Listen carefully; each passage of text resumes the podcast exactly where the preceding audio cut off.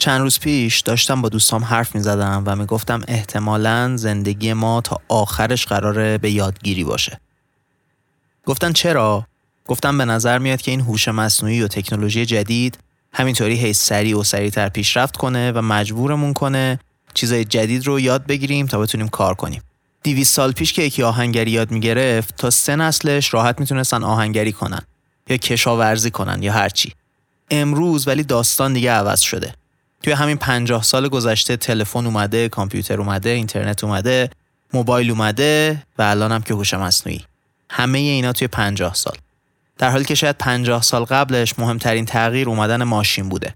سرعت پیشرفت هر روز با شیب بیشتری زیاد میشه و به نظر میاد عمر چیزایی که ما یاد می‌گیریم 4 5 سال بیشتر نیست. این اپیزود رفتیم دنبال همین. به عنوان یه آدمی که امروز یه شغلی داریم چطوری چیزای جدید یاد بگیریم؟ چطوری یادگیریمون رو بهینه کنیم؟ و به عنوان مدیر چیکار کنیم که کارمندامون با سرعتی که باید یادگیری داشته باشن و چیزای جدید یاد بگیرن؟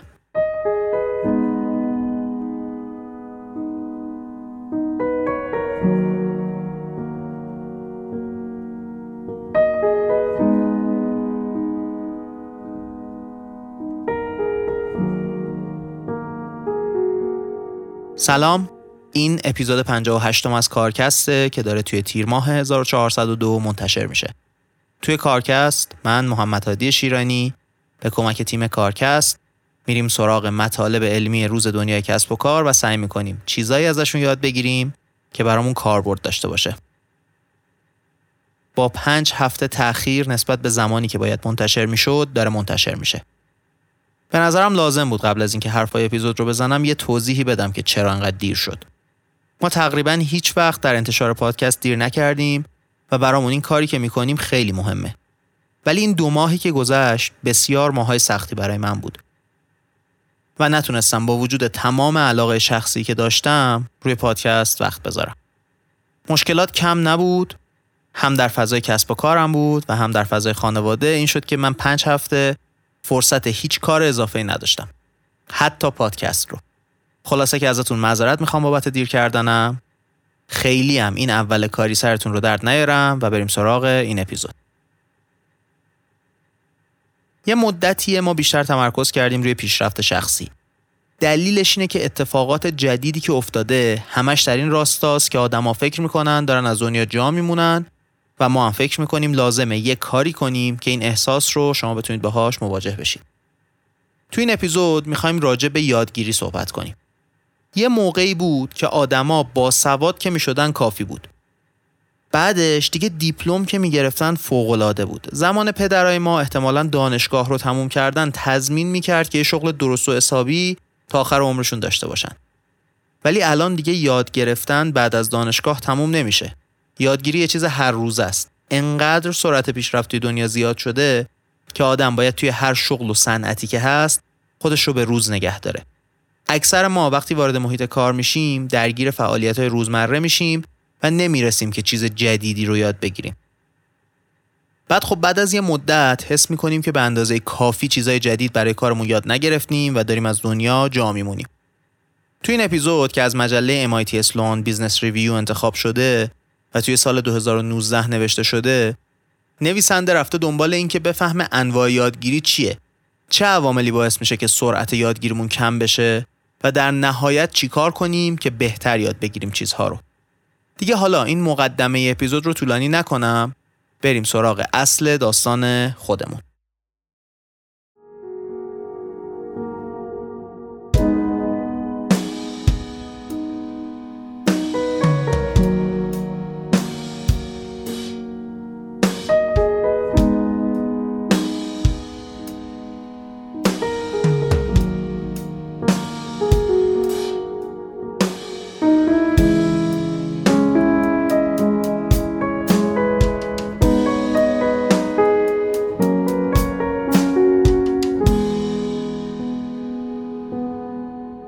نویسنده داستان رو از یه سالن اجتماعات بزرگ پر از مدیران ارشد، کارآفرینها و دانشجوهای مدیریت شروع می‌کنه.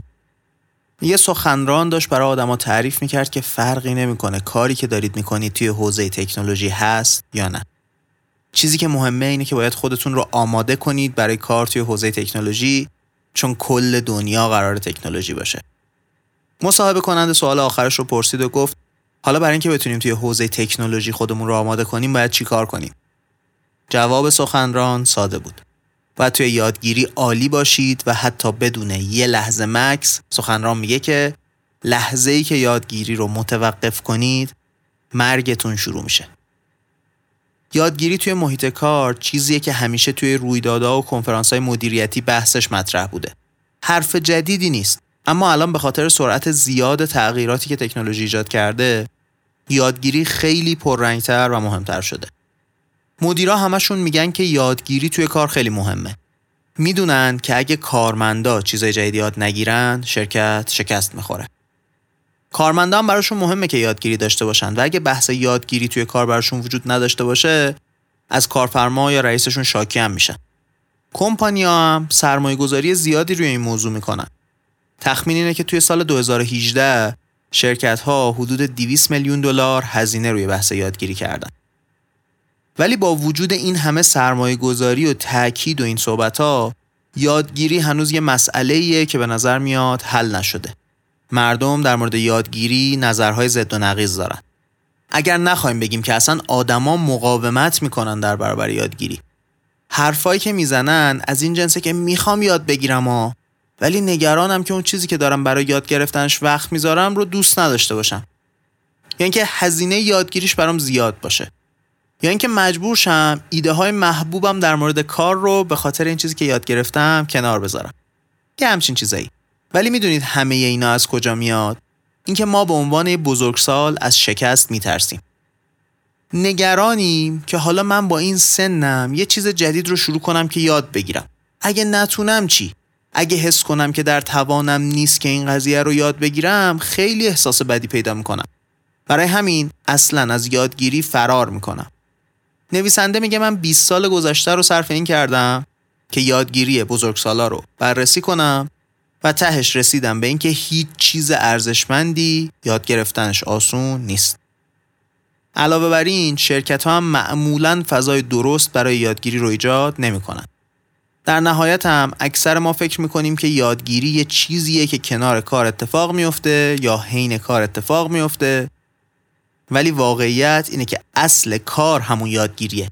هرچی هم جلوتر بریم بیشتر لازمه یاد بگیریم و هزینه یادگیری و هزینه اشتباه کردن هم برامون بالا میره.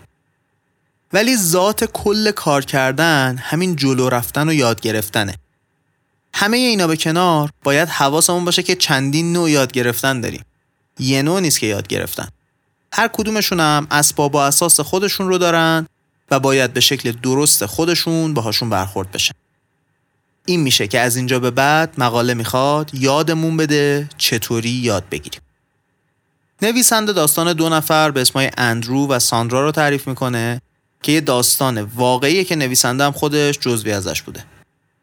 اندرو و ساندرا هر دو به دلیل عدم یادگیری سریع توی کارشون دچار مشکل بودن اندرو مدیر محصول با استعدادی بوده که توی بررسی عملکرد سالیانش بهش گفته بودن که اگه می‌خواد ترفی بگیره باید بهتر عمل کنه.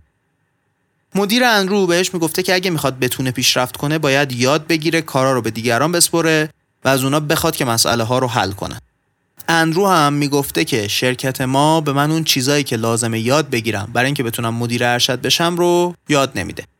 ساندرا از اون طرف مدیر ارشد بوده از مدیرعامل شاکی بوده که نمی‌ذاره بخش زیر نظر ساندرا با سرعت کافی از مدل سنتی خودش به مدل دیجیتالی کوچ کنه. کاملا برخلاف بررسی کیفیت عمل کردشون که عالی بوده مدیرای بالادستیشون فکر می‌کردن که به اندازه کافی اجایل عمل نمی‌کنن. کندن. توی روش قدیمیشون گیر کردن. هر دوی این آدما اندرو و ساندرا کلی کتاب میخوندن دوره شرکت می‌کردن دنبال توصیه آدمای با تجربه تر بودن ولی هیچ کدوم این کارا بهشون کمک نمی‌کرده که از جایی که گیر کردن در بیان. نویسنده میاد و با اندرو صحبت می‌کنه و میگه که توی حرف زدنمون خیلی طول نکشید که اندرو اعتراف کرد که واقعا نمی‌خواد تغییر کنه. در واقع اندرو دنبال یه چیز جادویی یا یه راه میونبر بوده که تبدیل بشه به مدیر ارشد. از اون آدمایی بوده که هر مسئله ای رو که بهشون میدی حل می‌کنن و از اینکه اینطوریه به خودش افتخار می‌کرده. حس می‌کرده اگه این کاری که خیلی هم خوب انجامش میده انجام نده بی مصرف و به درد نخور میشه. این می‌شده که وقتی ازش می‌خواستن کار رو به دیگران محول کنه احساس خیلی بدی داشته و تهش هم نمی‌تونسته این کار رو بکنه. برای ساندرا داستان یه جور دیگه ای ترسناک بوده. خب ساندرا کلا توی کارش خیلی آدم موفقی بوده و موفقیتاش اون رو به مرتبه بالایی که توی شرکت داشته رسونده بوده. اما مشکلی که وجود داشته این بوده که مدیرعامل از ساندرا می‌خواسته شرایط بخشش رو همونطوری که هست نگه داره و بهش دست نزنه. چون که یه بخش بزرگی از درآمد شرکت از اونجا می اومده و براشون نگرانی داشته که اگه تغییر ایجاد کنیم ممکنه بیزینسمون نابود بشه. از اونور انتظار کارمندای ساندرا و مشتریاش یه چیز دیگه بوده. در واقع اونا تغییر می‌خواستن. این می‌شده که ایجاد تغییر براش یه طورایی احساس بی احتیاطی داشته و نمی‌تونسته تغییر رو ایجاد کنه. داستانه که تعریف کردیم و چیزای مشابهشون اتفاقا خیلی رایجن و توی زندگی خود ما هم ممکنه وجود داشته باشن. اینکه عادت قبلیمون رو که بابتش پاداش گرفتیم و پیشرفت کردیم و کنار بذاریم و یه کار جدید و ناشناخته شروع کنیم. همه ما وقتی که مثلا توی محیط کار جا میفتیم و حتی به خاطر عملکرد خوبمون ترفی می‌گیریم و در کل بعد از یه مدت کار کردن دیگه توی شرکتمون اعتماد دیگران رو به دست آوردیم. بعد دیگه میترسیم که بیایم و خودمون رو جلوی همکارمون به چالش بکشیم. این ترس رو داریم که نکنه دیگران رو از خودمون ناامید کنیم. در نهایت هر چقدر که این اعتبار ما برامون مهمتر باشه و یعنی بیشتر پیشرفت کرده باشیم فضای کمتری برای خودمون حس می‌کنیم که بیایم و خودمون رو توی چالش یاد گرفتن چیزای جدید بندازیم. به جای به چالش کشیدن خودمون میایم به سمت مسئولیت های سازمانی و بهینه کردن خروجی کار رو. روی اینا تمرکز می‌کنیم که اصلا دیگه وقت برای یادگیری نداشته باشیم و بدون اینکه عذاب وجدان داشته باشیم از مسئولیت یادگیری فرار کنیم. مدیرا ممکنه بگن که افرادی مثل ساندرا و اندرو مشکل از خودشونه حاضر نیستن چیزای جدید یاد بگیرن. ولی نگاه اصلا درست نیست. خب حقیقت اینه که ما هر روز در حال یادگیری هستیم ولی اکثر چیزهایی که یاد می‌گیریم قدم به قدمه. یعنی چیز جدیدی که یاد می‌گیریم میاد سوار چیزای قبلی که بلد بودیم میشه. چیزایی که ما هر روز داریم یاد می‌گیریم رو اینطوری انتخاب می‌کنیم که توانایی های قبلی ما رو بهبود بده و باعث بشه هویت و مسئولیتمون یه جوری پیشرفت توی همین مثال خودمون روزی نبوده که اندرو و ساندرا چیز جدید یاد نگیرن. هر روز یه مشکل جدید پیش می اومده نیاز بوده حلش کنن. پس هر بار که رئیس اونا می اومده و یه وظیفه رو بهشون می‌داده یا خودشون یه مشکل جدید پیدا می‌کردن در واقع توی اون پروسه انجام و مسئولیت یا حل اون مشکل داشتن تواناییشون رو افزایش می‌دادن و هر روز یه کمی بهتر می‌شدن. حالا داریم چی میگیم؟ داریم میگیم در واقع ما دو نوع یادگیری داریم. یادگیری قدم به قدم که اتفاقا اکثر ما باهاش آشناییم. یه کاری رو که قبلا انجام می‌دادیم یاد می‌گیریم که چطوری یکم بهتر انجامش بدیم. ولی یه نوع دیگه یادگیری هست که اصلا از رادار ما بیرون معمولا. نویسنده بهش میگه یادگیری ترانسفورماتیو یادگیری تغییر دهنده یعنی ما یه چیزی رو قبلا بلد بودیم حالا یه چیز جدید یاد می‌گیریم که کلا متفاوته. قرار اون چیزایی که قبلا بلد بودیم رو بذاریم کنار یه کار جدید بکنیم. با یادگیری قدم به قدم نمیشه جهان بینیمون رو عوض کنیم. ولی یادگیری تغییر دهنده اصلا قرار جهان بینی ما رو عوض کنه. این میشه که روابط ما رو عوض می‌کنه باعث رشد شخصیمون میشه و کاری میشه که قدم های بلندتری در راستای نوآوری برداریم. هر دو این یادگیری ها مهمن ولی باید حواسمون باشه که یادگیری قدم به قدم باعث میشه که کار حال حاضرمون رو بهتر انجام بدیم. و یادگیری تغییر دهنده باعث میشه پیشرفت کنیم و جلو بریم.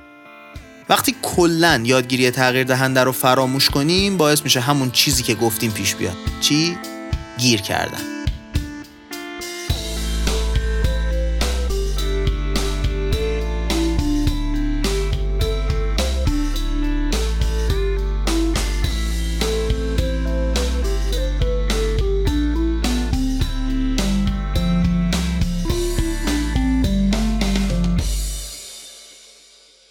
فضایی که ما لازم داریم برای یادگیری و اینکه اصلا چطور از این فضا بهترین استفاده رو بکنیم به نوع یادگیری که توی قسمت اول این اپیزود گفتم ربط مستقیم داره.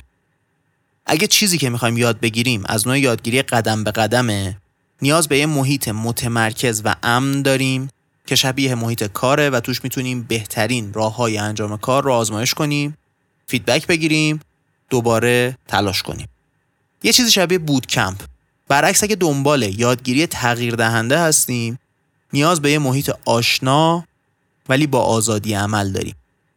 یه چیزی شبیه زمین بازی بچه ها توی پارک. توی این فضا می‌تونیم عادت ها و فرهنگ کاریمون رو بررسی کنیم و مدل های دیگه ای که می‌تونیم بهشون تبدیل بشیم رو درک کنیم. فضای شبیه بود کمپ باید کپی کاملی از شرایط محیط کار باشه تا به ما یاد بده چطوری می‌تونیم وقتی با همون شرایط دوباره مواجه شدیم از توانایی های جدیدی که به دست آوردیم استفاده کنیم. مثلا فرض کنید می‌خواید تحلیل داده یاد بگیرید. نیاز داریم به جلسات تمرینی که توش در مورد کارمون فیدبک مناسب بگیریم. فضا باید تمرین و بهبود رو توی خودش داشته باشه ولی از اون طرف وقتی در مورد زمین بازی حرف می‌زنیم باید فضایی باشه که از زندگی روزمره دور میشه و به همون فرصت آزمایشایی رو میده که توی زندگی عادی نمی‌تونیم انجامشون بدیم. با اینکه توی یه محیط آشنایی کم قرار ترس رو از ما بگیره و به همون این اطمینان رو بده که یاد بگیریم چطوری با شرایط مواجه بشیم. در مقابلش زمین بازی قرار ما رو با اون ترس و خجالتمون روبرو کنه و به همون نشون بده وقتی که خیلی استرس نداشته باشیم راحتتر می‌تونیم آزمایش کنیم و یه راهی برای عبور از چیزایی که ازشون میترسیدیم پیدا کنیم. اندرو و ساندرا ابزارهای یادگیری رو داشتن. فضاش رو نداشتن. اندرو درگیر مشکل کلاسیک بوده. ابزاری که اون رو تا اینجا رسونده بوده جلوی پیشرفتش رو می‌گرفته و لازم بوده کنارش بذاره. ولی فضای این که با کنار گذاشتن این ابزار مواجه بشه رو نداشته. ساندرا هم یه مشکل کلاسیک دیگه داشته. تبدیل شدن به یه نماد توی شرکت برای یه طرز تفکر مشخص و انگار که شده بوده یه مجسمه ای از گذشته که جلوی تغییر وایساده. هیچ کدوم اونا نیاز نداشتن یه راه جدید برای رفتار کردن پیدا کنن. نیاز داشتن به این مدل یادگیری جدید که بهشون فضای کافی برای این تغییری که خودشون لازم داشتن بکنن رو بده. هر دوشون برای اینکه بهتر کارشون رو انجام بدن منابع کافی داشتن. چیزی که نداشتن یه فضایی بوده که توش تغییر کنن بدون اینکه ریسک زیادی رو تحمل کنن.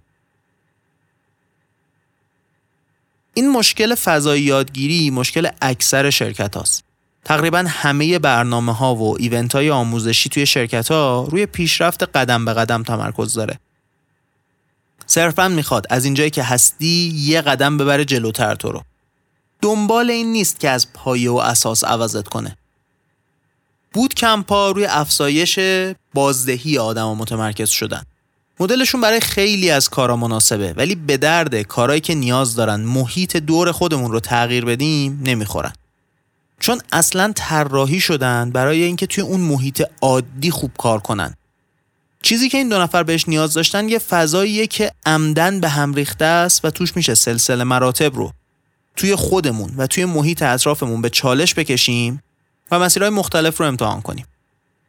اکثر شرکت ها به کارمنداشون قول یادگیری رو میدن ولی فقط جایی می‌تونه این قول رو عملی کنه که هر دو مدل فضا رو برای کارمنداش فراهم کنه. این شرکت ها که این دوتا فضا رو فراهم می‌کنن باعث میشن که کارمنداشون ازشون به خوبی یاد کنن بهشون وفادار بمونن. حتی وقتی که شرکت رو ترک می‌کنن. چون این شرکت ها یه فضایی درست کردن که آدما توش هویت خودشون رو شکل بدن. و کیه که از جایی که هویتش رو شکل داده بدش بیاد؟ شرکت ها برای اینکه پیشرفت رو ایجاد کنن لازم دارن فضای هر دو مدل یادگیری رو ایجاد کنن. ولی بازم کافی نیست. چون در نهایت حتی اگه فضا وجود داشته باشه باید یاد بگیریم چطوری از این فضا استفاده کنیم. این میشه که باید بریم سراغ قدم سوم. اینکه کار رو انجام بدیم. اول از همه بذارید یه سوال طرح کنیم. تا حالا شده یه مدیر بیاد بهتون بگه ببین من اگه الان اینجام به خاطر اینه که یه مقاله خوندم که زندگیم رو متحول کرد. نه. پس از این مقاله که داریم تعریف می‌کنیم انتظار نداشته باشید که یهو تبدیلتون کنه به یه آدم متفاوت. طبیعیه که یاد گرفتن از طریق انتقال تجربه از طرف آدمای با تجربه تر و منتورا می‌تونه اتفاق بیفته. اینکه درسته بحثی توش نیست. اما آیا این کافیه؟ خیلی از آدما میگن که نه. این آدما میگن که درسته که ما با این آدمای با تجربه کار می‌کنیم. ولی حس نمی‌کنیم هر روز داریم چیزای جدید یاد می‌گیریم. تازه تغییر کردن هم برامون خیلی سخته. این قضیه رو فقط وقتی می‌تونیم حل کنیم که یاد بگیریم چطوری میشه از این آدما چیز یاد گرفت. و این مقاله اصلا هدفش همینه که یادمون بده چطوری یاد بگیریم. خلاصه این مقاله قرار یه طوری زندگیمون رو عوض بکنه دیگه. بی خودی که انتخابش نکرد. حالا شما فرض کنید بهتون یه بوتکمپ خوب دادن یا اصلا یه زمین بازی خوب دادن. چطوری باید ازش استفاده کنید؟ از بوتکمپ شروع کنیم. یادگیری قدم به قدم. توی این دوره ها کسی که درس رو ارائه میده و دوره رو مدیریت می‌کنه نقطه مرکزی دوره است و سعی می‌کنه به ما مفاهیم رو آموزش بده و اگه اشتباهی می‌کنیم اصلاح کنه. در واقع این دوره ها بر اساس قواعد و چارچوبی هن که توی شرکت ها وجود داره. معمولا هم درساش یه اصول خاصی داره. حتما خودتون دیدید. اول شروع می‌کنن راجع به تاریخ اون علم صحبت می‌کنن و در مورد تکاملش میگن. بعد میان و یه گذری می‌زنن به آینده و در واقع چشماندازی که اون شرکت داره و می‌خواد بهش برسه. حالا آینده رو که ترسیم کردن انگار ما یه ایدئال داریم که قراره برای رسیدن بهش تلاش کنیم. در نهایت می‌رسن به زمان حال. میان به همون میگن که ما کجا هستیم و کجا قراره برسیم. یه فاصله این وسط وجود داره و هدف یادگیری و تمرین پر کردن این فاصله ما با اون نقطه هدفه. به طور کلی توی این بودکمپ ها و دوره ها هر کسی این فرصت رو داره که امتحان کنه تجربه کنه یاد بگیره چجوری یه عمل کرده متفاوتی داشته باشه. اون چیزی که قرار نیست بهشون فکر کنیم اون ایدئالاست. اینکه اون از کجا اومدن؟ اصلا کی گفته که ایدئال برای ما اینه؟ هزینه رسیدن بهشون چیه؟ حواسمون باشه حرفمون این نیست که بود کمپ بده ها. خیلی هم خوبه. حرفمون اینه که برای یه هدفی طراحی شده که توش جایی برای این سوالایی که ما پرسیدیم اصلا نباید که وجود داشته باشه. خب این تا اینجا شد بود کمپ یادگیری قدم به قدم. حالا بریم سراغ زمین بازی یادگیری تغییر دهنده توی این متد مسیر یادگیری از این میگذره که نسبت به کارهای خودمون بازخورد داشته باشیم. حالا این یعنی چی؟ یعنی متخصصی که قراره یه چیزی رو به ما یاد بده میشه آدم فرعی داستان و تجربه ما و درک ما از این تجربه میشه نقطه اساسی داستان. این زمین های بازی اینطوری طراحی میشن که یه چارچوب کلی برای تجربه ما در نظر می‌گیرن ولی یه راه درست برای حل کردن مسئله توشون وجود نداره. هر کسی از تجربه خودش یه راه درست ایجاد می‌کنه. اون چارچوب این که چه چیزهایی می‌تونه استفاده بشه و چه چیزهایی نمی‌تونه استفاده بشه رو تعریف می‌کنن ولی مجبورمون نمی‌کنن که یه راه خاص برای مسئله استفاده بکنیم. ممکنه ازمون بخوان که به صورت کلی راه نوآورانه پیدا کنیم یا ازمون بخوان یه چیزهای مختلفی رو ازشون استفاده کنیم. ولی اینکه چطوری نوآوری کنیم یا دقیقا از چه چیزی استفاده کنیم رو توی فرایند یادگیری قرار نیست که کسی بهمون به دیکته کنه.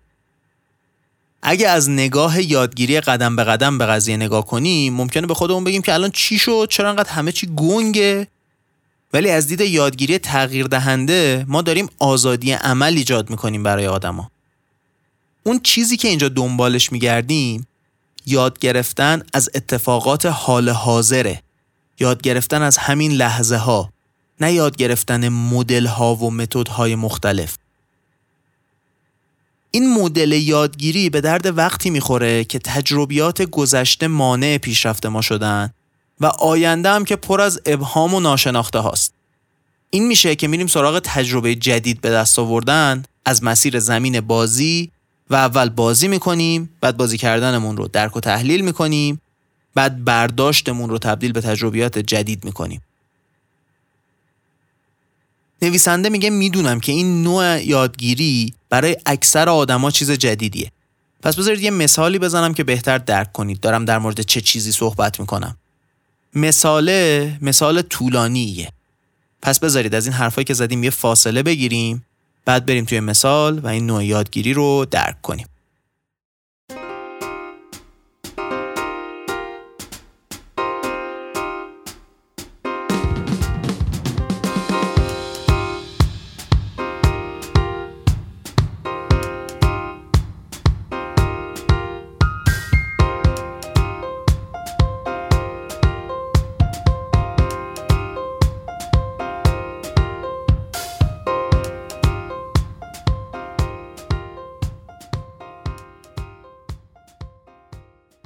مدیرای یه شرکتی که نویسنده اسمش رو می‌ذاره استار یه دوره آموزشی داشتن که بیان و در مورد تغییرات استراتژی که می‌خوان انجام بدن صحبت کنن. همشون می‌دونستن که هدف از این کلاسه اینه که برای اینکه سازمان تغییر کنه اول باید آدمای داخل سازمان تغییر کنن. اونم در راستایی که شرکت می‌خواد به سمت شرکت کنه. به صورت کلی فضای لازم برای تغییر فراهم بوده. با وجود این اکثر مدیران نظرشون این بوده که شرکت با سرعتی که لازم دارن داره تغییر نمی‌کنه. زمان داشته با سرعت میگذشته و همشون موافق بودن که لازمه یه تغییراتی اتفاق بیفته اما اون چیزی که برای تغییرات لازم بوده رو انگار هیچکس حاضر نبوده که انجام بده. اینکه یه لحظه سرعتشون رو کم کنن و بشینن ببینن قبلا داشتن چی کار می‌کردن که اصلا نیاز پیدا کردن به اینکه مسیر شرکت رو عوض کنن. برای اینکه بتونن مسئله رو بهتر درک کنن یه تسکی براشون تعریف میشه گروه گروهشون می‌کنن و بهشون میگن بیاید یه سازه بسازید که یه شیعی که جای گیر کرده رو باهاش بشه در آورد. همشون کلی توانایی داشتن و منابع لازم برای ساختن این سازه رو هم داشتن. مسئله چیزی نبوده که در توانشون نباشه که حلش کنن. تنها فشاری که روشون بوده رقابت با تیمایی بوده که همکاراشونن و اونا هم توانایی و امکانات لازم رو دارن. شاید الان بگید که خب این چه ربطی به تغییر استراتژی شرکت داره؟ این حرف یه روش راحتیه برای اینکه به راه حلایی که بهمون پیشنهاد میشه واکنش نشون بدیم. اینکه بگیم شرایط دنیای واقعی فرق داره و این چیزی که تو داری میگی به درد کتاب و قصه می‌خوره. اینو به وفور توی ایران خودمون دیدیم دیگه. اینجا با همه جا فرق می‌کنه. شرایط متفاوته. کشور ما پیچیدگی های مخصوص به خودش رو داره که روش خارجی روش جواب نمیده. علل خصوص این حرف رو در مورد اقتصاد زیاد می‌زنن. بگذریم. خلاصه اینکه مسئله این شرکت اتفاقا شبیه همین بازیه. آدما چطوری فکر می‌کنن؟ چه احساساتی دارن؟ توی شرایط کار تیمی چطوری رفتار می‌کنن؟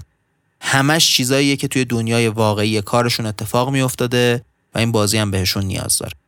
حالا قدم به قدم بگیم چطوری از این کارگاهه میشه به خوبی استفاده کرد. قدم اول اینه که به تجربهمون توجه کنیم. یادگیری تغییر دهنده با ساده ترین ولی رادیکال ترین قدم ها شروع میشه. باید به تجربه ای که داریم کسب می‌کنیم توجه کنیم. قطع کنیم که تمرکز ما داره توی فرایندی که تجربه می‌کنیم به کدوم سمت میره. چه کاری رو به راحتی مشاهده می‌کنیم و انجام میدیم چه چیزهایی رو بهشون توجه نمی کنیم یا اصلا عمدن کنار می‌ذاریم. باید تلاش کنیم گذشته و آینده رو کنار بذاریم و سعی کنیم توی این تجربه جدیدمون با یه نگاه جدید مسئله رو حل کنیم. سوال اگه فلان طور شد چی رو بذاریم کنار به جاش روی اینکه مسئله چیه تمرکز کنیم. اونم با جزئیات زیاد. اولین تیمی که موفق شد سازه رو به ساز مسئله رو حل کنه اینطوری که میگم بهش نگاه کرده بود. لیست وسایلی که دارن رو درست کردن بعد دو تا متد مختلف برای ساختن ساز طراحی کردن که هر دوتاش هم قابل ساخت بود. تیم رو تقسیم به دو تا گروه کردن و هر کدومشون شروع کردن به ساختن یکی از راه حلا اولیش که تموم شد اونی که ساده تر بود تستش کردن و دیدن بله مسئله رو حل کرد و اون شای رو از جایی که گیر کرده بود در آورد. جایی اینکه خوشحال بشن که مسابقه رو بردن سری اون شی گیر کرده رو گذاشتن دوباره سر جاهاش رفتن دنبال اینکه راه حل دومشون رو تموم کنن و باهاش حل کردن مسئله رو امتحان کنن. فضای کار پر از فعالیت های مختلف بود ولی در عین حال پرفشار. آدمای تیم خسته شده بودن ولی کار رو هم ول نمی‌کردن. تا اینکه بهشون میگن که دیگه تست رو متوقف کنید چون وقت اینه که در مورد تجربهمون حرف بزنیم. قدم دوم اینه که در مورد تجربهمون حرف بزنیم. باید تجربه خودمون و چیزهایی که در ارتباط با دیگران تجربه کردیم رو در موردشون حرف بزنیم. باید در مورد مشاهدمون از دنیای اطرافمون صحبت کنیم ولی یادمون نره که احساسات شخصیمون هم به همون اندازه مهمن و لازم احساساتمون رو هم بیان کنیم. باید حرفای دیگران رو گوش کنیم و چیزایی که خودمون ندیدیم و حس نکردیم رو هم به تجربهمون اضافه کنیم. چیزایی که از قلم ما افتاده بودن. باید بگردیم دنبال اینکه آیا یه الگوهایی وجود داره که کیا دارن چه چیزهایی رو می‌بینن و حس می‌کنن انگار یه سری آدم مختلف باشن که هر کدومشون یه بخشایی از موضوع رو دارن بهش توجه می‌کنن هیچ کسی رو هم توی این پروسه نباید قضاوت کنیم. بعد سعی کنیم درکشون کنیم. اگه اپیزود اول کارکست رو گوش کرده باشید می‌بینید که این متده یه شباهت های زیادی با design thinking داره انگار. خلاصه که وقتی بهتر یاد می‌گیریم که ذهنمون رو روی تجربه و افکار آدمای دیگه باز کنیم. وقتی که شروع کردن به حرف زدن از تجربهشون این گروهه به نظر رسید که اکثرشون با چیزی که به نظر همه اومده موافقن. وقتی اول کار دو تا ایده مناسب داشتن همشون حس کردن که پس وظیفمون اینه که هر دوتای این ایده ها رو بسازیم. حتی وقتی یکی از prototype ها آماده شده بود و اصلا چالش رو حل کرده بودن برنده هم شده بودن بازم نیاز داشتن prototype دوم رو تست کنن. با اینکه رسیده بودن به هدف کارشون بعضی از آدمای تیم نسبت به این رفتاری که انجام داده بودن احساسات دوگانه داشتن. افتخار می‌کنن به اینکه خلاقیت به خرج دادن ها ولی از اون ورم خسته شده بودن.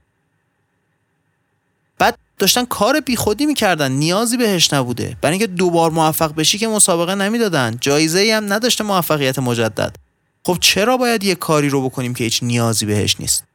یکی از مدیرا گفته بود که من از اول حس می‌کردم این کاری که داریم می‌کنیم خیلی غیر بهین است. دوتا ساز ساختن. ولی خب چیزی هم نگفتم. یکی از بین تیم یهو میگه خب با این احساسات اصلا چی شد که تصمیم گرفتیم این کار رو بکنیم؟ چی شد که دوتا ساز خواستیم بسازیم؟ این سوال قدم ورود به مرحله بعدی داستان بوده. قدم سوم تحلیل کردن اتفاقات. آخر کار بعد از خودمون بپرسیم چی شد که خودمون و هم تیمیامون این تجربیات رو پیدا کردیم. اینجوری کار رو انجام دادیم. به جای اینکه هی با خودمون فکر کنیم که باید فلان طور می‌شد یا بهمان طور نمی‌شد یا اصلا باید فلان کار رو می‌کردیم که بهمان طور نشه باید روی معنی تجربه‌ای که داشتیم متمرکز بشیم. باید به اطلاعاتی که به دست آوردیم توجه کنیم و سعی کنیم بفهمیم چی شد که اینطوری شد. باید از جوابای روتینی که برای فرار کردن از واقعیت میدیم جدا بشیم. منابع نداشتیم. زمان کم بود.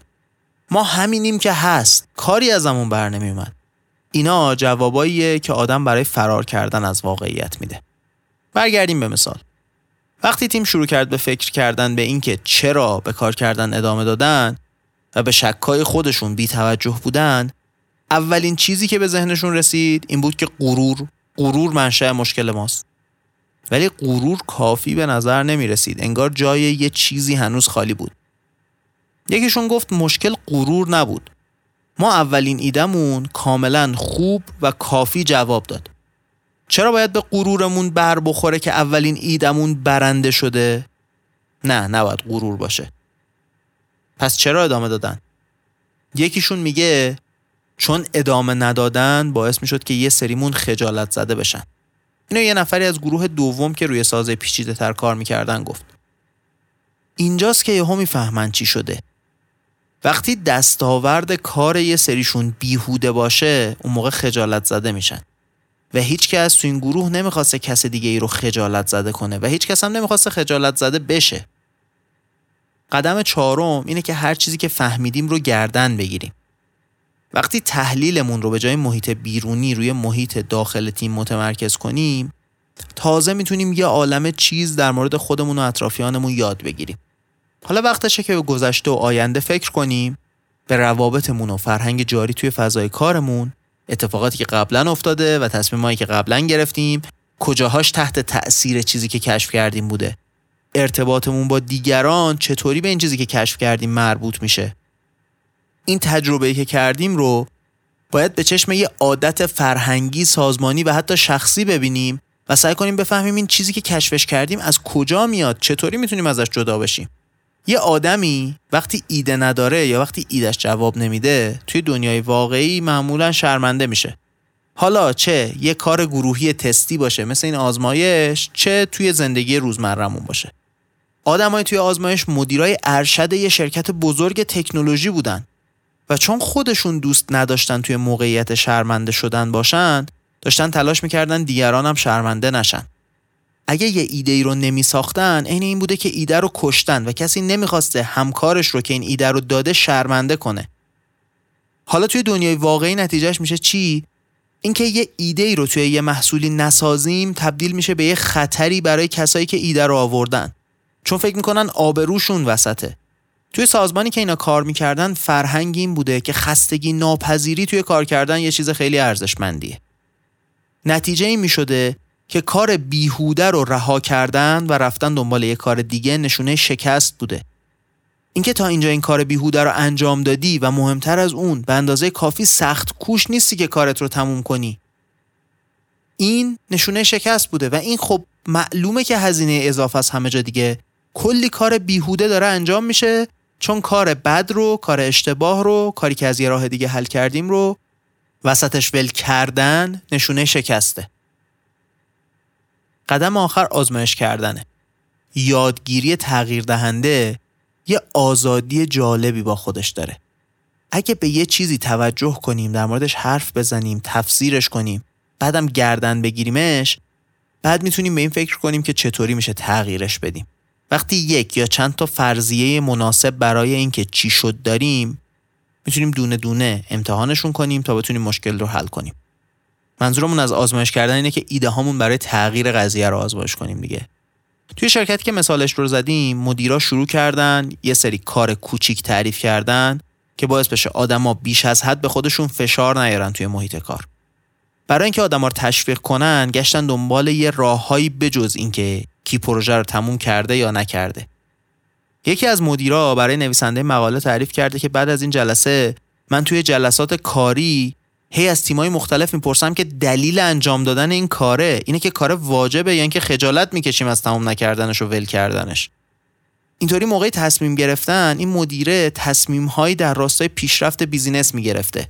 نه در راستای خجالت زده نشدن خودش و تیمش. همین مدیر شروع کرده بوده به صورت عمومی تشویق کردن آدمایی که دلایل درستی برای متوقف کردن پروژه ها آوردن و باعث شدن پروژه تعطیل بشه. اینطوری اون حس شرمنده شدن رو هم سعی کرده بوده از فضای کار حذف کنه.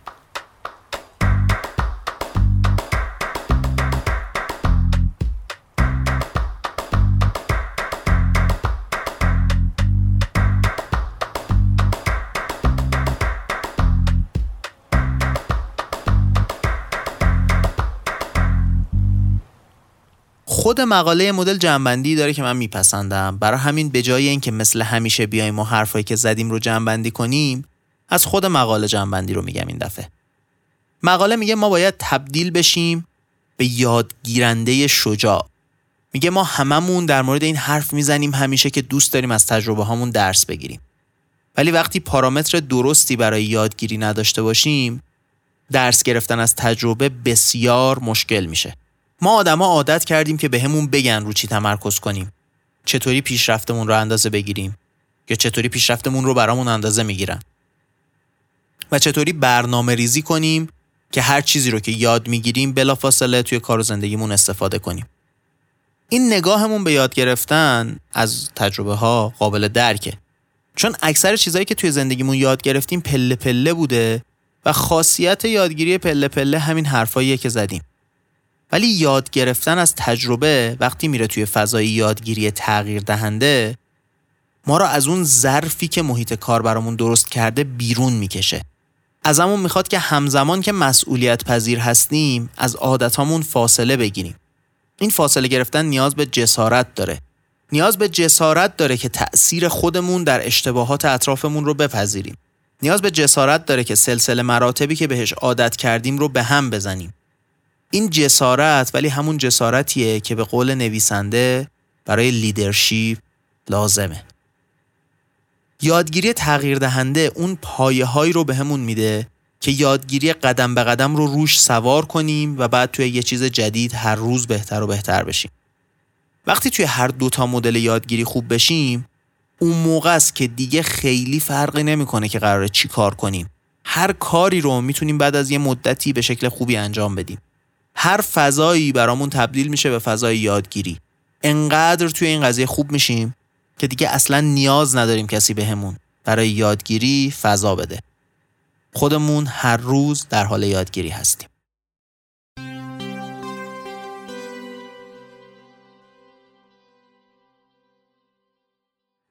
این اپیزود بعد از کلی تأخیر بالاخره جمع جور شد. من اول اپیزود یه کمی گفتم که در این مدت پنج هفته ای تأخیر چه به من گذشت و چی شد که این اپیزود با انقدر تأخیر زیاد منتشر شد.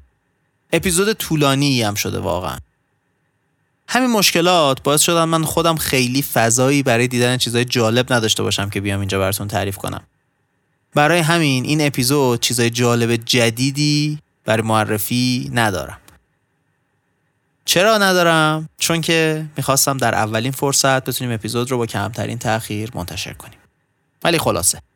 قبل از اینکه اپیزود رو ببندم می‌خوام ازتون تشکر کنم که توی همه بالا و پایین ها کنار کارکست هستید. اگه مدتی کارکست رو به کس جدیدی معرفی نکردید الان وقتشه که یه پیام براش بفرستید و این اپیزود رو بهش معرفی کنید.